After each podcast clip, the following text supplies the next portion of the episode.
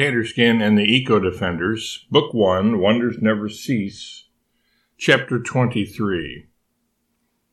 Back in Oconomowoc, Wisconsin, Warble McGorkle had slowly but steadily, with guidance and encouragement from his wife Mary, made personal improvement to the point where the big red M on his forehead had faded almost completely away. The letter had become faint enough, in fact, that the facial recognition software built into the Rodnap, the original prototype of the time and space vehicle which the Xenia Zephyr was modeled after, had allowed him to once again start it up.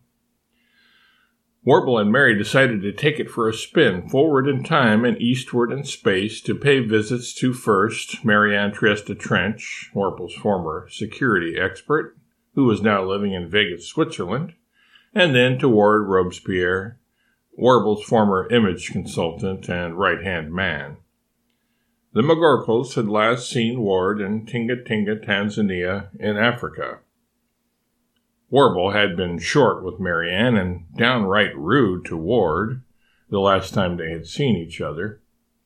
However, due to the time that had passed, and especially due to Warble's improvement of personality and character, he was no longer angry with them and did even miss them. So, after loading the Aerodnap with what they felt they needed for a few days toothbrushes, pajamas, and tsetse fly spray for both, a hiking stick for Warble, and various and sundry toiletries, the McGorkles climbed aboard the Rodnap, just the two of them this time.